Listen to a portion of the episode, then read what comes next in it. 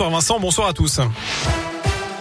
Et attention à cet épisode de gel dans la région. La Loire, la Haute-Loire, mais aussi le Puy-de-Dôme sont en vigilance orange neige verglas à partir de la nuit prochaine.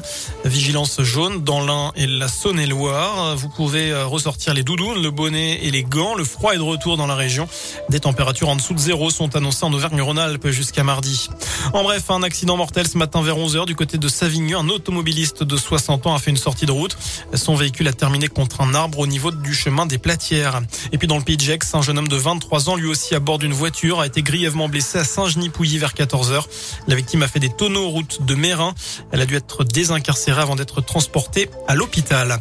La préfecture de Saône-et-Loire sévit après le coup de couteau qui avait blessé un gendarme devant un bar du sud de Mâcon. Début février, le préfet a ordonné la fermeture de l'établissement pour une durée de 15 jours.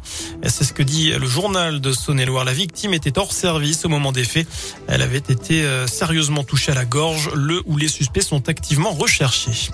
Les suites des dégradations au centre pénitentiaire de Bourg. Au début du mois, cinq détenus devaient comparaître ce jeudi devant la justice après avoir reconnu les faits en garde à vue. À retenir aussi ce coup de pouce pour le SMIC, augmentation automatique entre 2,4 et 2,6% à partir du 1er mai.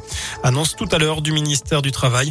Une hausse qui ne couvre pas l'inflation estimée par l'INSEE à 4,5% depuis le début de l'année. On passe au sport, du foot et on connaît désormais tous les adversaires potentiels de l'équipe de France pour la prochaine Coupe du Monde au Qatar.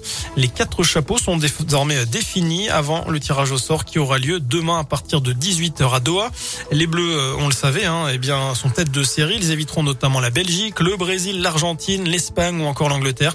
En revanche, parmi les pires tirages possibles, ils pourraient affronter l'Allemagne, le Sénégal et le Canada. Ce sera en fin d'année.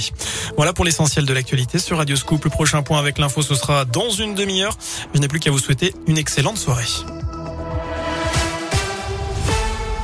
Merci beaucoup.